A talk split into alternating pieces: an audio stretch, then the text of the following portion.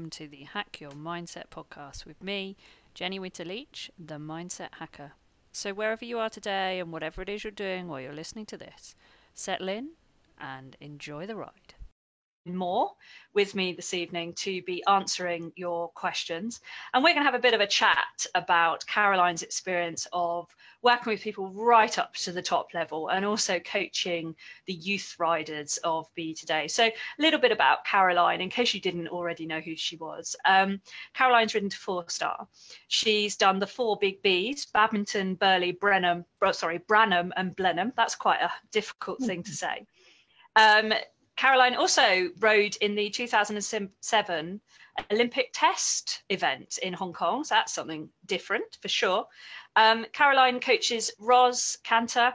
Um, she also coaches the lovely Felicity Collins, who is one of our fabulous Flying Changes coaching uh, sponsored riders. And um, Caroline owns Allstar B, who was Ros's gold uh, World Equestrian Games champion in Tryon in 2018. So, welcome, Caroline. It's lovely to have you here. Thank you very much, Jenny. Yes, thank you. Part, part own uh, Allstar B, so uh, Ros and I own in between each other. Oh, sorry, apologies. Part own. I'm sure that's really important actually when it comes to all sorts of things. Is that part ownership? Absolutely. Yeah. So uh, we've got lots of questions for you tonight, Caroline. Some have come in beforehand and some may come in while we are live. So I will be keeping an eye on the questions. Mm-hmm. Um, but the first one that I'd like to start you off with um, is what would you say is the difference um, that mindset gives to someone. So, to give some context to this, is that um, I've certainly noticed. So, I've now been doing this myself for the last seven years um, performance psychology and mindset coaching. And I definitely noticed that it seems to be the thing that gives people like the real edge. Now it's one of those what we call incremental gains. It's something that really gives people an edge. Mm-hmm. And um, I think traditionally it was sort of ignored a little bit, perhaps in the equestrian world, and and and kind of things were um, put more onto whether or not your horse had the ability. But I think now it's changing. What are your thoughts? Do you think on on mindset and and the way that it can give riders a bit of an edge? Um, very interesting question. Um, so just going back, as you said, it used to be, uh, well, it still is very much a, um, a skills-based sport. Um, but having the edge over somebody else, um, just in the, the, the mental side of it, is a um, would have a really big impact on your ability to go from being in possibly, you know, the the sort of between the top five and ten to being right up between in the top five. Um, and this isn't actually what happens at a competition for me. This is about the whole um, coaching the horse. And when we talk about mindset, um, um, we're looking for riders really that have um, an, an ability to um, be to challenge themselves a little bit in their own riding and in their own, own, what they do with their horses at home rather than keep themselves in a, a little comfort zone um, and it's riders that um, want to just put a little bit more effort into their work and they see the bigger picture. So um, it's not actually, I don't think about what actually happens at the event. It, it's about everything, the effort that, that, the rider puts into the tiny little uh, attention to detail things at home. Um, and I think it, it's, it's often I, believe it's how somebody's is brought up in into the sport and um, uh, how they've had to fight for something.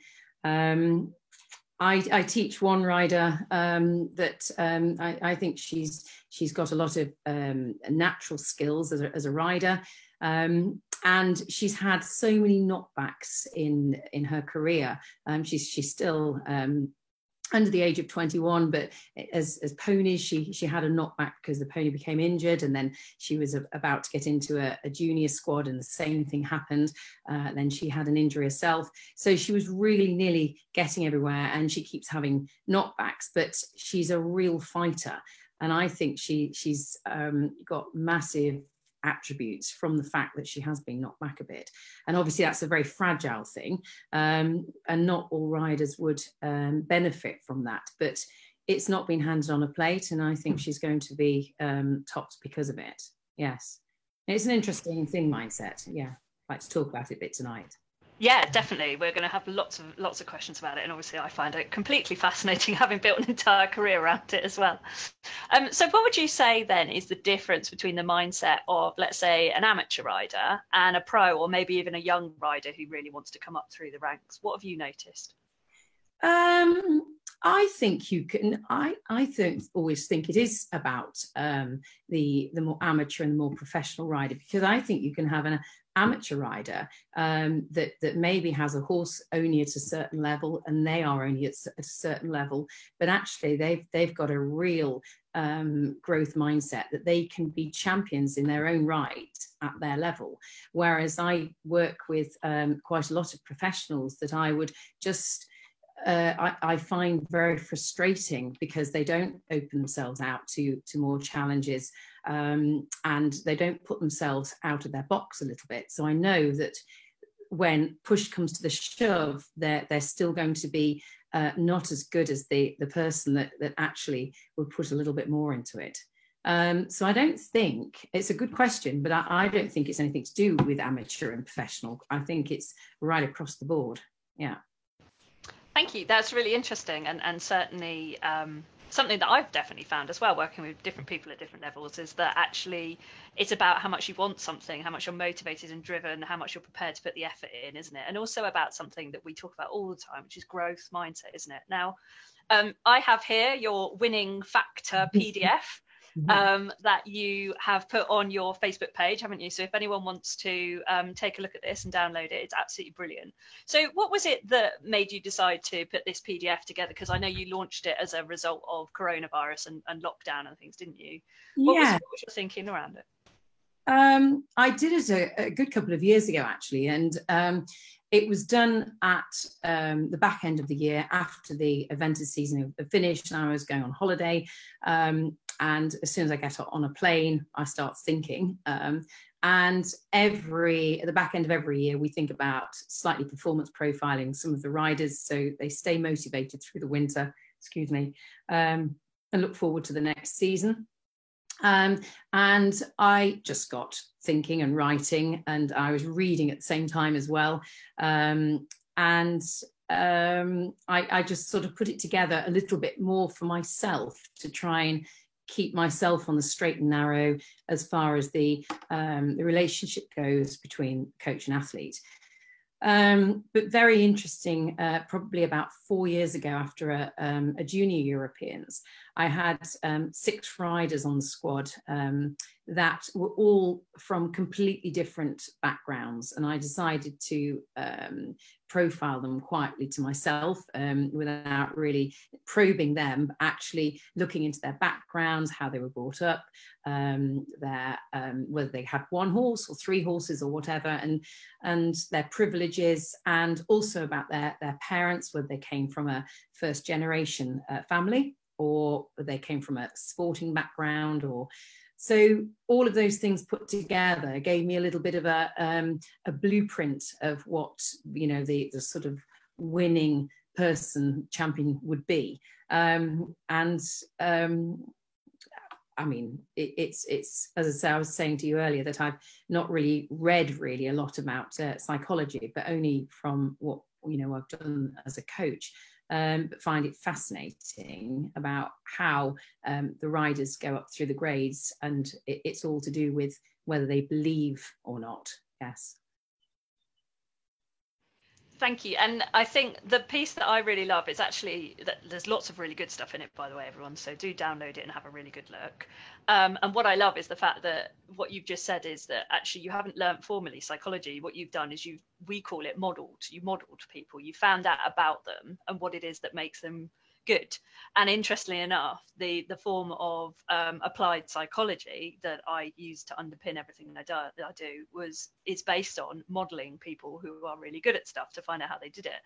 Um, and so the the piece that I absolutely love is that it, you don't have to have learned this stuff formally you know you can of course we will do courses that you can come on you can come and learn from us formally and things as well you can have one-to-one coaching but you can pick up so much of this by what we call modeling people who are doing well. And the first paragraph of your of your um, how to win within training talks about finding a role model and watching good practice on YouTube. People such as Ingrid, Ros, Michael Jung, and and t- they take pride, they take personal responsibility in this. Um, so I suppose um, the actual question that after a long rambling there is, um, who's have you ever had role models or anyone that you've particularly looked to to to you know aspire to or to learn from in any particular way? Um, I think, um, I mean, I, am I'm, I'm a coach rather than a rider. So even though I've ridden to a, a high level, it was never at a, um, a high competitive level. Um, I was fairly successful and the horses were actually given to me and it, it was um, it completely different to how it is nowadays. So um, I, I'm a coach and as far as I go in, in my career, career I, I feel every single day I learn new things. Um, I mean, even today, I'm learning new things all of the time. Uh, and that's what's really, really great about it. And you get to a, a, pinnacle or a place where, you know, you've gained so much from everybody else. Um, but specifically, um, my, my first role model, um, uh, the person I really looked up to was a um, gentleman called Kenneth Clausen, who sadly is not with us anymore. Um, and he was i mean his attention to detail was was really refreshing just coming into the sport at the particular time when skinnies starting to that was starting to be less than uh, 1.8 meters wide sort of thing. They're starting to become narrower. And um, uh, and i really picked up so much from him as far as um, um, taking every little tiny area breaking it down and making sure that you did everything to the best of your possible ability that you could. And there was no room for cutting corners. Um, and I also worked alongside uh, Yogi Breisner um, for quite a long time, uh, who was massively inspirational for me. Um, and then just recently, I've learnt um, as well through Ros so much from um, Chris Bartle, who's obviously come onto uh, sort of the British scene or back to the British scene um, in the last sort of um, three years. And just learn masses um, from uh, the equitation side again, just experimenting with different things that I found really, really works, and has given me again a new sort of refresh of life as far as my coaching goes um, over the last few years. Um, and I put that into practice with a lot of riders. And yeah, so um, I mean, it, it's great to work with lots of other coaches. Um, so, yes. Great. So, you mentioned Ros. Um, now, Ros is one of your more high profile, but you, to me, Ella, you work with, is it around about 60 people you've got on your books in all sorts yeah. of levels? Um, yes, I, I, work with a, a, lot of riders um, sort of regularly, um, uh, probably a good 60 or 70 uh, regular um, people that I work with, and then uh, I do all the clinics as well. Um, but a massive range of riders that come up in all sorts of shapes and sizes with different um, strings of horses. Um, at different levels. And I, I, feel very privileged to work with a lot of the riders because it's, um, I again learn so much from it yeah. So um, in particular then so you you know like you say you work at all different levels but a lot of us are fascinated by those at the top because it's like a little world we don't get an insight into very often unless we're privileged enough to dig around in that area. Um, how did you or what do you think your role was in in helping Ros to achieve her her gold in in I can never say it. Is it try on? Try on. I think that's how we say it, isn't it? In 2018, because that was certainly a testing um, event in itself, wasn't it? But uh, what was what would you say your role was with Ros as a coach, from both a skills and a mindset perspective in in that role? Do you think?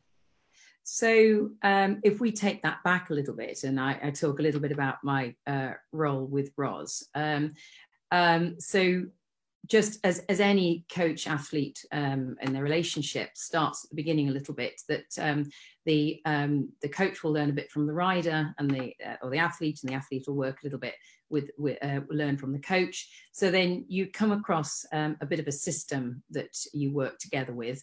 Um, and that's sort of happened over the last um, probably about the last eight years eight or nine years maybe even longer actually.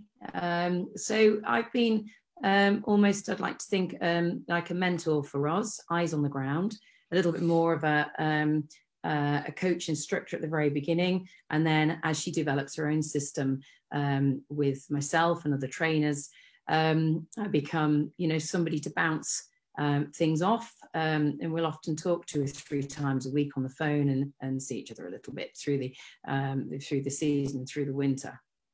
Um, I bought um, Albie Allstar B um, as a rising five year old from Vere Phillips um, and just started him off um, a little bit myself. And then when I turned into, uh, I became uh, the junior coach, I decided to hang my boots up as such and um, concentrate more on the coaching. So um, uh, Emily Parker rode in for a little while and then Ros uh, took over. So then, along with Ros's other horses, I work a lot with um, her and Albie a little bit in the jumping uh, phase, and um, Ian Woodhead works a lot with her with the um, on the flat work on the dressage. So then, um, very exciting. We we've gone through a, a Europeans where um, um, you know I was very involved on the on the on the ground at Strzegom, um, and then through to um, a couple of badmintons and then through to very exciting WEG, where um, it was a really difficult thing, really, because when you're at, at a, um, a championship, uh, a world championship or, a, or Olympics, for example, um, you get accreditation as an owner, and then there's the, the coaches. So um, um, Chris and Dicky very kindly let me work alongside Ros. so you know, Ros at this stage um, um, doesn't really need anybody on the ground at all. She has completely her own system. Everything could fall down around her, and she would still come out knowing exactly uh, what's in the forefront of her mind. So, as coaches on the ground uh, at a championship, uh, senior championships, you're only really there to back up what they think um, if they look to you at that in that time. So um, that's that's really the role, and to bounce things off, and just to give them clarity and and reassurance. Um, really, they don't really need it, but and I don't just speak with Ros. I would say, you know, with all the senior riders at that level, they've got to a stage on their own merits. Um, slightly different um, at the junior and young rider um, level when it comes to a championships. They, al- although in their own work at home, would be very independent um, at a championship um, when there's a lot more um, pressure on them uh, they it, you'd probably almost go back to not quite an instructor model but um, they they sometimes would look for their hand ho- holding um, whereas at senior level that doesn't happen. So it's a very interesting you know to work at um, junior young rider and senior level it's it's it's really interesting to work across the board no, that's a that's a very interesting dynamic, isn't it? What do you think it is then that means that the juniors potentially need a little bit more hand holding at, at, at a championship compared to the seniors? I I think it's probably just because they've possibly not been in that situation before, where um, they're they're competing for their country, and although they might be very um, secure in what they do and they they know what they're um, you know they, they've got themselves there on their own merit, but um, actually when it really boils down to it um, and, and almost as a coach initially to start with you might just question yourself because there's a lot you know there's a gold medal riding on it. So um, um, it's just you, you do look for for a little bit more reassurance in that situation if you're lacking in a little bit of experience. Yeah Oh, it's interesting as well to hear it from your perspective as a coach that it, it's really nice to hear that for other coaches to have permission to not have all the answers and, you know, to, to need some reassurance and, and to have that real two way relationship with your coachees. I mean, how do you see that relationship yourself? Um, I I love doing a, um, a fair bit of um, sort of coaching coaches or overseeing um, CPD because, um, and also people shadowing as well because um, I learn masses from from that, them as well. You know, we'll often have discussions about what we're seeing in front of uh, front of us, and especially when I'm on my normal sort of 13 hour day, um, you know, sometimes it's really good to have somebody else just stand back and and say, just just just look at this, and even if it's just looking at a horse's conformation, how it's affecting their, you know, their jump or or something. So um, I I absolutely love working with other coaches because you just learn masses from them. Yes, yeah. And as a coach yourself, then, what would you say um, how important do you think it is to understand about rider psychology and mindset in order to help riders along from a coach's perspective? Yes. Um, well, I mean, it, it is the top priority because you're going to coach somebody. So, for example, we took three examples of um, riders, uh, and I can think of, of, of, lots of riders I help that would be like this. Um, you, you'd have a, um, a rider that would thrive on on praise all the time, and, and they would ride well from it, and they would thrive on it, and it, and um, um, they would need it. And I would have to understand that and to make sure that you know they benefit from from it. Um, then you might have a rider that if you if you praise, they suddenly think that actually they, they need to be challenged even harder, and um, they don't like praise, and, and they feel a bit um, that you're not really giving them enough to do, and you have to work that one out. Um, and then you have uh, other riders that um, if you give if you critique them at all, um, even in a tiny way, they question themselves. So as soon as I walk into a session, I have to work out how I'm going to give feedback to that rider to, to for it to be of a, a huge impact for them. Because otherwise, you know you you as well know you you you you utter one wrong word and you can bring everything down around you. Um, and i've i found that. And you know as a coach you learn. You can't read that. You you learn that through experience sadly. Yeah it's like everything isn't it? You can you can learn the tools from a book um, but you've got to go and put them into practice and test them out haven't you? And it's the same with riding isn't it really? No one's ever learned to ride from a book. You've got to go and put it into practice and test it out and get things wrong so one of the interesting things about you know growth mindset which you've talked about in your winning factor pdf is um, the idea that we're always learning. And one of the phrases that I absolutely love is fail fast and get the feedback. Now we're not talking massive failure here, like we're talking little bits and and um, you you you call it the same thing as me, which is your process goals. So your little bits that you're working on every day and, and testing with those. What are your sort of thoughts on um, failure for want of a better word but you know learning from your mistakes and and and working out the boundaries of of what's right for you and your horse yeah, so I always think exactly what you just said there. There, isn't actually any fail You, you, you, it's not failure. It is just feedback as such, um, and it's how you um, you absorb that feedback. So um, we, I, I, think it, it's different riders can take a certain amount of um, kickback all the time. So um, if things were going constantly wrong, there'll be some riders that actually just shrivel back and you need to drop everything right back down again, build their confidence back up again.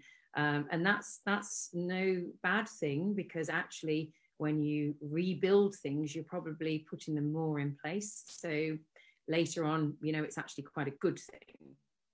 Um, and um, sorry, just repeat again that um, yeah, I went off. Yeah, no, no, that's that was perfect. Um, no, it's absolutely brilliant. Um, because I like what you're saying, which is if you if you make a mistake or you get something that's not quite right, if we want to, you know, the, the, problem is just like you said earlier, we use language, and language means so much to people that one word can mean something catastrophic to someone. The word mistake could be something that you never want to do, and to other people, it's like, oh well, never mind, you know, I'll learn from it. So. Um, this concept of not quite getting it right, let's put it that way, and learning that you have to rebuild them. Okay. Um, what are your thoughts on on on? Well, um, some people um, like me as a coach, um, and others find that I am uh, I do push the boundaries a little bit, and I I am very careful in in horses' confidence levels, um, but um, I do believe that um, people do learn from from little tiny mistakes. So I would be a great one to give them a task to do uh, without too much uh, information about it to start with, um, and let them make a little mistake. As long as if it's jumping, it's not harmful for the horse. There's a great ground line. uh, blah blah blah. But um, I I thrive on the coaching side of people making tiny little mistakes and we chatting about it and them sort of saying, "Oh, cracky, I you know I shouldn't have done that." But again, I've got to really work out which riders I can do that with because I've sometimes done it with riders and realised it's a huge mistake, um, especially uh, probably a week before a competition. Um, that I haven't necessarily overfaced them, but I've put them in a competitive place in their training and they found it very difficult. So that's a great learning curve for me. Yeah. And without mentioning any names, who or what type of people, probably is a better way of putting it, are your most challenging people to coach, do you think? Um, I think the the ones that don't believe quite in themselves, because you're forever um, giving them that that um, that push that you, you know you can't just say it with words. You have to find ways of exercises that make them believe in themselves. Um, and that's not difficult because I can give them things that um, are difficult to jump with an easy approach. So I might use a setup fence that uh, that brings them nicely into a really difficult corner. So then they start believing that they can do that. But I could make um, that corner half the size and put it more in a difficult place and I could wreck that person's confidence, if that makes sense. So it's about making them believe that they can do big and better things and they can walk a course and really believe in it. But actually, I've quietly set them up. So I've given them a dummy without them realizing it. And you know, don't worry, I won't let them go up the levels with with that dummy. But um, it's sometimes really essential that you do that in the first place. Yeah. And what is it that do you think helps you to realise that they need the dummy? if we're gonna gonna call it in the nice way, that that sort of gentle bit of, of extra support, shall we call it? How do you how do you kind of um, realise that? The first thing is the way they interpret what the the challenges that they've got to do. So i might walk something out for them or uh, show them what they've got to do. Um, and some will will pop straight into it and um, uh, um, get themselves off in a in a good canter. And others will start looking at it going walking at themselves questioning it questioning it a little bit re-questioning me and straight away um, if i don't know that horse and rider alarm bells will ring a little bit that i'm pushing them out of their zone. Um, and straight away i'd be the first one to drop the um, the level of the the challenge down so they feel confident in the first place. Um, and it's a really difficult fine line. Um, and it, it's not just jumping it's on the flat as well. It's how much you push them on the flat. But certainly with jumping it's about width and height and angle and slice. So just moving something another foot will will really um, make something overly difficult. But i like to work on um, something that's fairly technical but um, easy to jump because of the height and easy to get at. So the more amateur rider will think that they're ready for Burghley almost in a in a nice sort of way. So they go away thinking that they really can do this. Yeah. Yeah, and the phrase I like um, for that is that competence builds confidence. So it's a mixture of the two, and and I love the fact that you clearly understand that um, confidence is a balance of belief in your mm-hmm. skills, but also in your skills, because we do sometimes get, and I don't know if you've come across them, but the people that don't actually have the skill, they've got a huge amount of belief that they do, mm-hmm. um, and they're sort of what we call the overconfident. And generally, what happens, it might go a little bit wrong, and then they'll realise we kind of hope it doesn't go too wrong, don't we? Um, but what we tend to find in people that have lost their confidence is it's the other way. They've got those skills, they can actually do it, but for whatever reason, it's been knocked, or they haven't had a great training, or someone something's happened, they've had a traumatic experience, something like that. it's knocked, and they don't have that that belief anymore. Mm-hmm. Um, so, what kind of advice maybe would you give either to riders or coaches, whichever you feel mm. more experienced with if they have had a bit of a knock or something's happened and they've got those skills but mm. they're just not really believing in them what would you what advice would you give Um, well, I think the most important thing that all riders um, and, and, coaches should work on is a building block um, effect of, um, of training. So we put our real basics in and then build on, like bolt onto those until um, they're highly skilled enough to be able to answer the question that the course designer is asking. Um, and I, I call it, and I, I think I really got this from Yogi actually, um, what we call a cup of confidence that you keep adding to that that cup all of the time. And some bits are going to spill out occasionally and you just have to keep adding it in. So basically what for me that means you keep um, the exercises um, um, basic all of the time. So good quality basics build on um, and then as soon as something goes slightly wrong you drop down a couple of blocks create those basics again and then move on from there and where it goes wrong, as we know, is when those basics aren't in place in the first place. And that's where um, my tiny little cavaletti and little poles and, and the exercises that I really believe in. Um, we're, we're, training horse and riders to do highly skillful things with, with, with low fences and low impact um, exercises. So they have the skills to be able to jump a decent track um, with, with the building blocks at the bottom. That's yeah. great. I love that. And and the analogy that I like as as well that beautifully goes with that is the idea that if you build a wall with big blocks and one of the blocks gets smashed or has a problem, the wall collapses. But if you build it with little tiny ones, it can still stay up whilst you plug that gap. Mm-hmm. Um, and, and that's exactly what you've just described there as well. Uh-huh. So, how do you cope then, Caroline?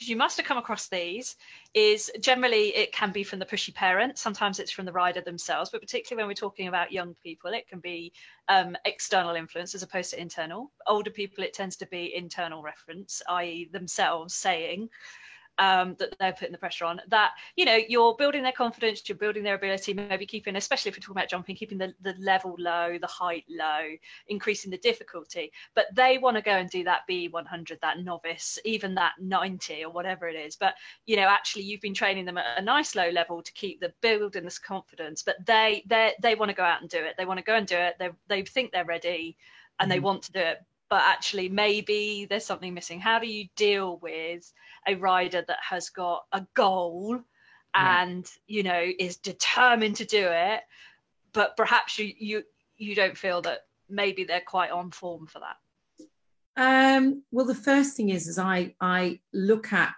um, the the skill set of the horse and rider and make a decision on what level I think they're going to be best at to gain all the majority of their education.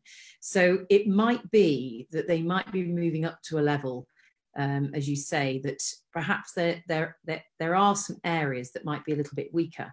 But as long as they are um, safe weaknesses and they're going to learn from that next level, that to me is absolutely fine because um, they're starting at the bottom and they will get educated at that level, whether it's novice level, three star level, uh, whatever. Um, the problem is is when that those weak weaker areas are um, slightly unsafe um, you know problems and it might be through a control issue it might be that the horse can't um, land on a straight line. It might be that um, uh, the rider's lacking in a little bit of balance and is forever in front or behind of the movement. And that's the time when um, we'll sit down and have a, uh, a chat with the the, the the, the the athlete and and think a little bit about um, getting them to try and recognise that they're not quite ready to move up that level. Um, some riders will will move up the level and be quite happy to be um, in the bottom half of that section uh, and be non-competitive really, uh, just because they're getting the experience. And then you get other riders that are actually frightened of moving up the level because they're potentially not going to be um, as competitive as they want to be, and that's sometimes really very important to them. So there, there is a very fine balance. Um, and the first and foremost for me is safety. And one of the things um, that I have noticed, and perhaps you have as well now, is that um, no matter what level someone's at nowadays, they can be an ambassador for someone, they can be a sponsor for someone, they can be supported by someone who is expecting in return for them to be posting on social media or putting themselves out there or putting pictures. And and even at the lowest of levels now, there is pressure for people to perform. Um, for sponsors or for the team around them, and, and they feel like you know they they really want they're in the limelight, even even competing at the lower levels, all the way up to the top as well. And and I I know coaching people myself at the top, we actually have to prep them for being in the limelight. It's mm. something that they they haven't really considered um, mm. when they're heading towards stardom, as it were. You know, um, so what are your thoughts, particularly for the young riders and the people that are much more on social media and much more out there nowadays, um, around that coping under the pressure or the perceived pressure of of being seen?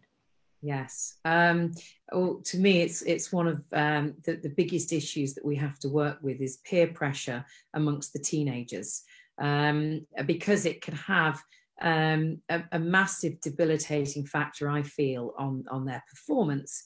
Um, and you'll sometimes see it quite quite a lot um, when you know a rider has you know a, a fairly good event um, you know they'll pop around the cross country and uh, maybe have two or three show jumps down maybe do quite a poor dressage but um, when they post it on on facebook for example um, there'll be excuses for every reason why they did a 40 test or had two rails down it was the horse coming out of the arena or the so um, it's a real shame that um, that that's where um, you know, I'd like to, you know, to chat to that particular rider and say, hey, you know, um, it was great that you went cross country really well, and you know there was loads to take from it.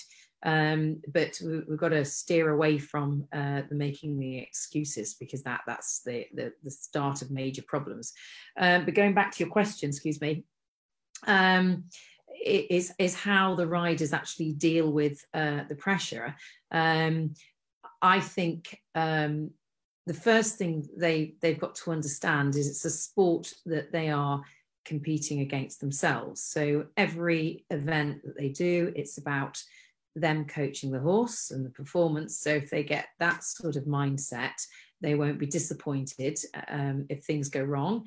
And yes, of course, they've got to chat to owners, sponsors, uh, people that are backing them, uh, and explain that it's a you know a, I mean, I was talking to you earlier about it. Um, I like to think of a, a four-year program, um, just just purely because of uh, like an Olympic four-year um, program. So you're always thinking of um, get, getting how you're going to get um, to your top level in in the next four years. So you explain to the owners that actually um, it was probably quite a good thing that you went a little bit slower there and um, you know it's, it's it was a training event. So that's how i would try and get the riders to really think about it.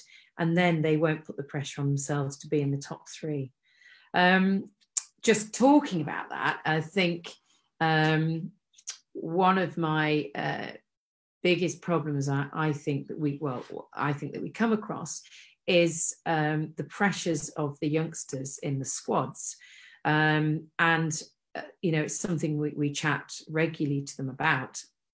But often, uh, if you have riders that are at a very early age, maybe medal at pony level, um, they they have a little bit of a. Um, I mean, it's great that that happens, and then um, they feel sometimes that they've got to maintain that, um, and by maintaining it, sometimes they don't actually go out of their comfort zone and, and, and have a few problems.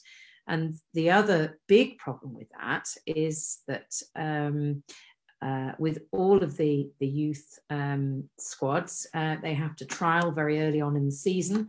Um, and in their eyes, they've got to make no mistakes, um, which is well, you know, I know it's one of the worst things that can happen to a rider if they think like that. So um, anybody that that I work with, it, it's all about you know you're putting out the best you possibly can and if you decide to take an event and say this is going to be a training event even though it's a trial um, you would you know chat to the selectors that this is your plan because you think it's going to be more beneficial for your horse to run at that speed rather than run at that speed on this particular event and you know i think that's really really important that it's not just about going out and um, winning all the time mm. Yeah, and I think that's that's where the two of us very much agree on the idea of the product versus the process goal, isn't it? The product being a win, lose, place, percentage, anything like that, qualification even sometimes. Yeah. Um, it's a yes, no, black, white, fail, win type situation. And although we obviously want those, and they might be part of a longer term plan, uh-huh. um, you know, actually the thing to be focused on is what you can control your mind your body your horse and even then it's if you know how and if they're on on with you that day isn't it and and you know all the other things that you can't do anything about you've got to let go of um, and i think that's that's again something that i know that you're very much um, aligned with as well Yes, I think um, I try and encourage riders to believe in performance over outcome, as you as you were just saying. So um, if they come out of the arena with um, a fence down, but the horse has jumped in a great rhythm, um, he's felt lovely in the down the rein. You felt that your position was good, and you you coped with no nerves and all of the little things that you're trying to achieve. Um, you'd be massively happier over that than than jumping a clear round um, with it being out of balance and, and tapping six of the you know 12 fences. So um, getting riders to really focus on on you know the, the performance rather than just the outcome of the event. And uh, a lot of professional riders now they you know that they, they understand that and um, they've worked that through. Uh, it's it's the younger group that is re- it's really important that that that is got to be first and foremost because the the younger riders they are their horses coaches. They are their horses trainers. Um, and if you keep thinking about like that like that you you know you, you produce uh, the goods in the end. And talking about the younger riders then i know that some of the pony club have been watching the the live and it's been shared around and i'm sure it will also be shared quite a lot after this. There's so many fabulous things that you're talking about. Um, how do you let's how do we put this tactfully how do you support parents to be able to fully support their children in a way that's helpful? Because you know i've done lots of workshops for parents and things and they're only trying to do their very best for that child but often it can be coming out in ways that aren't massively helpful. So how much involvement do you have in you know coaching the parents as much as anything? And what advice might you give to other coaches or maybe even parents that want the best for their child? Um, it's a very interesting question. I work a lot with um, uh, the, the, the parents in in a way that um, if if I come across something that uh, I think needs uh, a real good discussion, it will be done um, parent to coach without the the rider there prior to start with, um, and I would try and recognise um, any issues um, straight away if I thought there's parental pressure that was causing uh, problems with a rider's performance. Um, sometimes we see the, the riders pressed to do things when uh, they're not overly keen on doing it. There's other things in their life as well. Um, and that's the time when you try and encourage the, the parents to give them other hobbies as well. So they get a good all round um, um, uh, sort of growth in life. Um, but um, I, I think not to be frightened to go and uh, chat with parents. I, w- I would be quite quick and probably um, a little bit sharp with parents if they intervened in in a session that I was doing without um, without me encouraging it. Um, and um, then go and apologize afterwards, which is a bit awful, really. But I, I would be quite strict strict on that. And one of the, the rudest things I, I really feel it really is a bugbear of mine is if the uh, child and uh, or the athlete and the, the parent start having a conversation in the middle of a session um, I, I would wouldn't, wouldn't, be overly happy about that. But uh, um, but long term i mean we see a lot of um, um, superbly supportive parents um, for the children. I mean it's a completely different sport nowadays to what it was um, 20 plus years ago. Um, in, in a way that um, there's so much money involved and support and great horsepower and it's a lot more professional and that's that's where it, it, becomes a little bit trickier. There's a lot of pressure put on these riders to, to make improvements. Um, the other such an important thing is that um, we often see these these younger riders at a very stressful time uh, with school and as a coach i'd advise any coaches that um, the schoolwork has got to come first and foremost because um, that's their future yeah gripes me sometimes when we've got Europeans to get to, but um, it's first and foremost always. Yeah. Oh, it's, it's good to hear you say that. I'm sure there's a lot of parents thinking, yes, thank goodness Caroline said that. If my child is listening, I shall get there to listen in. so I've got a couple of questions coming actually from Felicity, and I think they fit in beautifully to ask you now. So Felicity's actually said, what advice would you give to one of your pupils who's desperately keen to compete in youth programs such as juniors, but they might not have a horse that's good enough? Um, and is this something that you actually come across very often? Um, so I always believe the horse is good enough. So that that's that's uh, that's a it's a good question, Felicity. But uh, um, uh, so take for example um, the junior level um, they have to trial it um, um, so it, well, it's, it's, two star and they sometimes trial it uh, do some three star as well. Um, so they've got to be sort of edging towards intermediate but the championship is only at a meter 15 and it's a novice test. Um, so especially at that level, through the last sort of 10 years, I have seen all different shapes and sizes, ponies, um, 17 handers, um, every imaginable size. And it boils down to great training uh, to be able to do a square halt, um, uh, you know, a correct medium trot, uh, being able to have your horses in the, the correct way, shape, um, and they don't have to be flashy. They just have to be very, very correctly trained on the flat. Uh, the jumping side of it, they'll either have the scope or they won't have the scope. But even if horses have uh, poor technique um, or maybe not scope to go much further than juniors, most riders would, um, through training, would um, get them there. So my answer to that is never believe that your horse isn't good enough. Um, and it would be that you go back to really good basics, make sure that uh, you train your horse to be the best it possibly can. Um, and it might not be um, um, uh, a big moving, uh, big flashy horse, but it might win over um, those sort of horses because it's possibly um, uh, you've developed it as a partnership that it really trusts you 100%.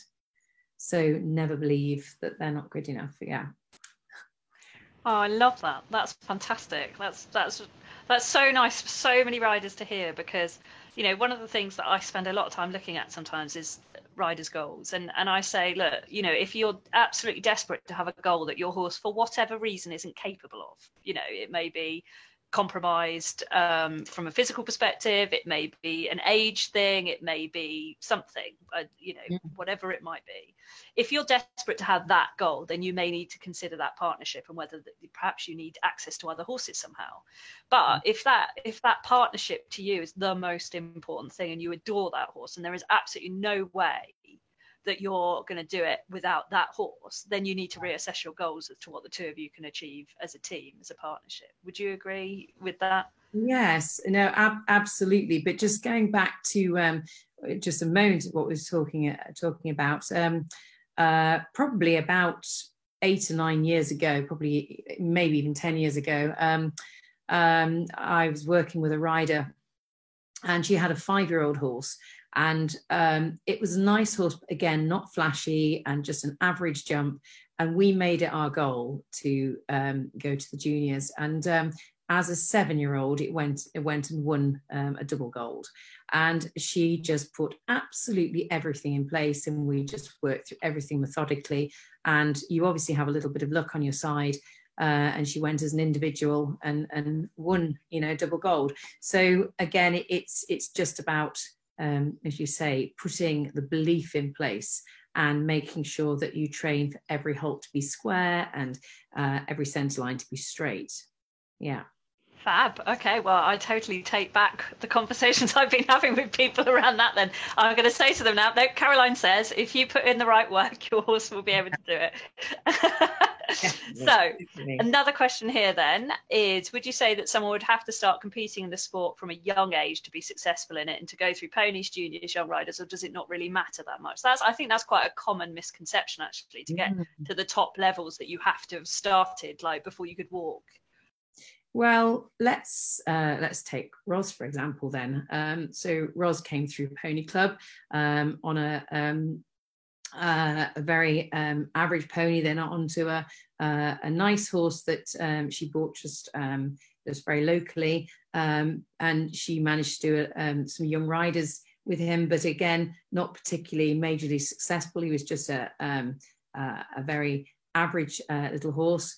And then um, she actually uh, went off to university and just and did a little bit of traveling. Um, didn't do any of the the youth squads after that.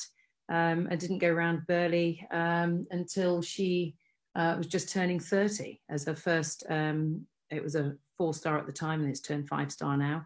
So, um, so if you take Ros for example, she hasn't. She's taken her time to to put the the basics in really, really well. Ride lots of younger horses. Um, being, she came up through um, the coaching of Judy Bradwell, um, taking the younger horses through to um, the Burghley Young Event Horse classes. So really learnt her basics through that. Um, and didn't really jump an advanced track until you know well later on. Um, so she's an ex- a, a top example of somebody coming up slightly later through the sport, but putting great basics in at the beginning. And we see so much um, of, of, riders wanting to, to, to, nip up the levels um, fairly quickly. You can understand why if they've got um, a scopy horse underneath them and it's available to them, and that Bramham under 25 is calling to them and they're qualified for it. Um, and and that's absolutely fine as long as it's safe. But you know, you'd hope that they'd make little minor mistakes, learn from it, and go back and and put the basics back in place again. Wow, that's that's super inspirational then. So if if someone even if they have done all that and they fancy a break, they want some time off, they're not going to have suddenly forgotten everything, are they? They might be a bit rusty when they come back to it, but actually sometimes a, a break is as good as anything then. Yeah, definitely, absolutely, yes, yes, yeah. That's really good to know as well from a young person perspective that actually they can go away for a little while, see the world, do other things, like you say, go to university or do whatever they want, gain an education somewhere else in something non-horsey. So they've got a backing, a background. Mm. Um, and then come back to it and that's okay you know if that's if that's what they choose to do then there's definitely an option there i think so and and um, I think riders get to the age of um, 21 and, and 22 and they're sort of moving out of sort of the youth scene and moving a little bit more towards seniors into the big wide world. It, it's it's a very hard, hard, hard sport because um, it's always based around whether you're um, competing at the top and whether you're winning or not. And it, it shouldn't be shouldn't be like that. It should be the fact that you're you're doing your job really well, you're producing your horses correctly for the sport, um, and hopefully making a small amount of money at the same time. But you know, if you're in the sport, generally speaking, you're you are probably just breaking even, um, and hopefully so to to enjoy what you do. Great, thank you. Okay, so I've got a couple of kind of technical questions for you now rather than the mindset related ones, and I have to kind of squeeze these in in the last few minutes if that's okay. So um, I think probably quick one here. Um, what's the most common training exercise you find yourself referring back to in day to day coaching? Um, I think that would be um, the three cavaletti exercise of lengthening and shortening the canter at the touch of a button. So you've got always got the ability to open and close the canter uh, with quality to it. Fab, thank you. I like the fact that we can do some quick fires on this. This is fantastic. Okay, so um, some advice for someone who's new to cross country and has, has, now started having to learn to ride skinnies. What would you give to them as a suggestion on how they can start doing that? Uh, ride some good serious centre lines. Make sure you can hold a straight line to start with um, ride through lots of uh, lines of flags or poles on the ground. So um, you're, you're riding through narrow areas and your horse is confident doing that. um, and then keeping it very small, very comfortable to the horse. And um, every time you jump or every time you do a little bit of work in your arena, bring that sort of work in so it's repetitive all the time. Yeah. Perfect. Thank you. Okay. Um, this one from Susie. Um, what exercises would you do for a young horse that, at home that's green but and learning to jump at home? Um, I think that's all about building confidence and making sure that your uh, the patterns, the, the the canter stride patterns, um, are very regular for the horse. So I would do lots of related distances, very small on true distances. So the horse um, lands and you can ride forward on a certain pattern to the next fence. And then once the horse is confident with that, you can build that second fence up. Um, so he starts to jump a bigger fence, but on a good stride pattern where you're not having to worry about seeing a stride or um, or anything like that. Okay, perfect. And uh, possibly last of the quickfire questions, unless any others come through. Um, oh, yes, no, another one's come through. Right, bear with me. Sorry, I've just got to scroll back up to see the one that I did have. Okay, so what advice would you give to someone who trains a lot by themselves? Um, I think that's that's a very uh, good question. I think um, make sure that you think about what you're going to do every single time you ride. Doesn't matter what level. You wouldn't expect um, an athlete, uh, a track athlete, or uh, another athlete to go out and, and practice uh, without actually putting uh, some form of plan in what they're going to do. So um, have a plan of what you're going to do, to do in that session make sure that you probably put a floor plan down so you are measuring all the time whether you're doing things accurately or not um, and just keep um, try and encourage somebody to video you as well so you can actually just just look back on what you're doing and, and sort of self critique Super, thank you. That's really helpful for me when I get back into riding again.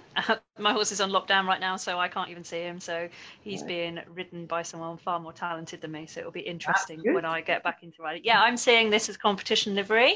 I'm mm-hmm. seeing this as he is being he is being trained very nicely, so that when I get back, I'm just hoping I can keep up.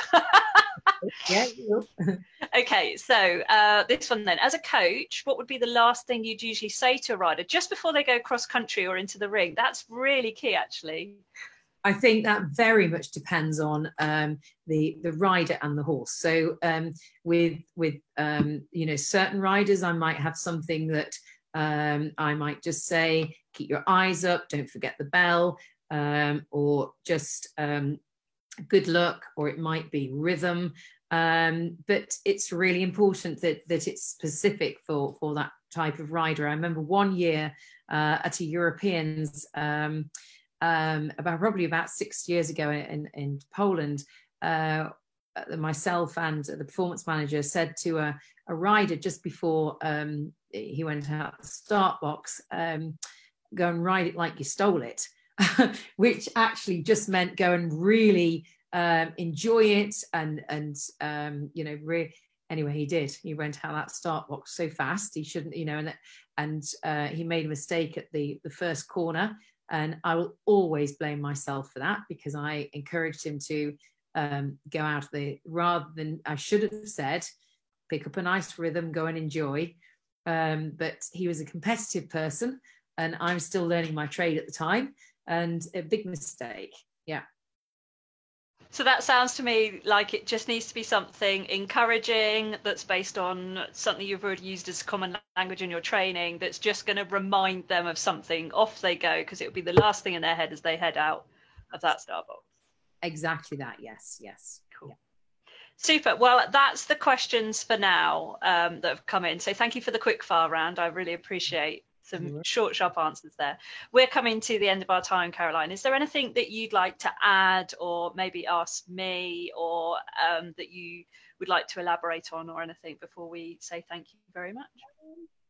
Nothing that I can really think about, um, apart from um, just I think um, as a rider and and a coach um, whatever you are make sure that you you stick to um, your own philosophies and and your beliefs and don't get swayed too much either way you know you know what what's good for you um, and try and develop a system that um, you know suits you and your horse and stick to it because if you do, it will give you confidence. Um, your horse will know uh, what you're asking him to do.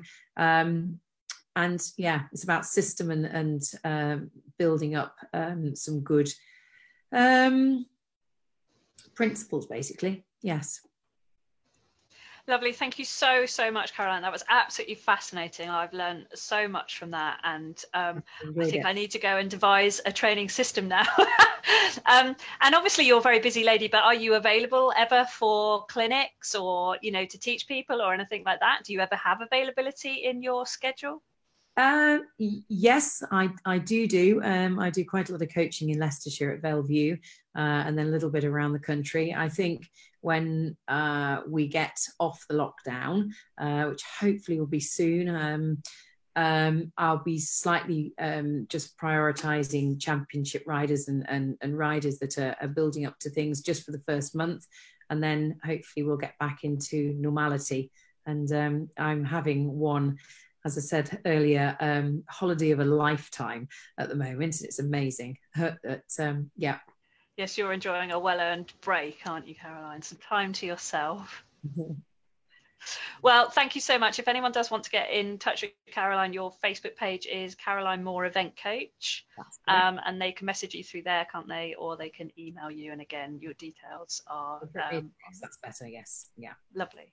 Thank you so much. That's absolutely fascinating. Um, loads of great comments coming through saying, thank you so much. Uh, it's been really interesting. I'll be taking away your advice, re getting the basics right um, and spending some time on those. So, um, thank you ever so much again, Caroline, and um, take care. Thank you very much. Thanks, Jenny. Bye bye. And I hope you enjoyed this podcast as much as I did. If you want to listen to more of them, then please do follow us in Apple, in Google, and on Podbean. Hack Your Mindset with Jenny is the name of this podcast. So please do subscribe, follow us, and we look forward to you listening into our next one. Bye, everyone. You got this. You rock this. You got this.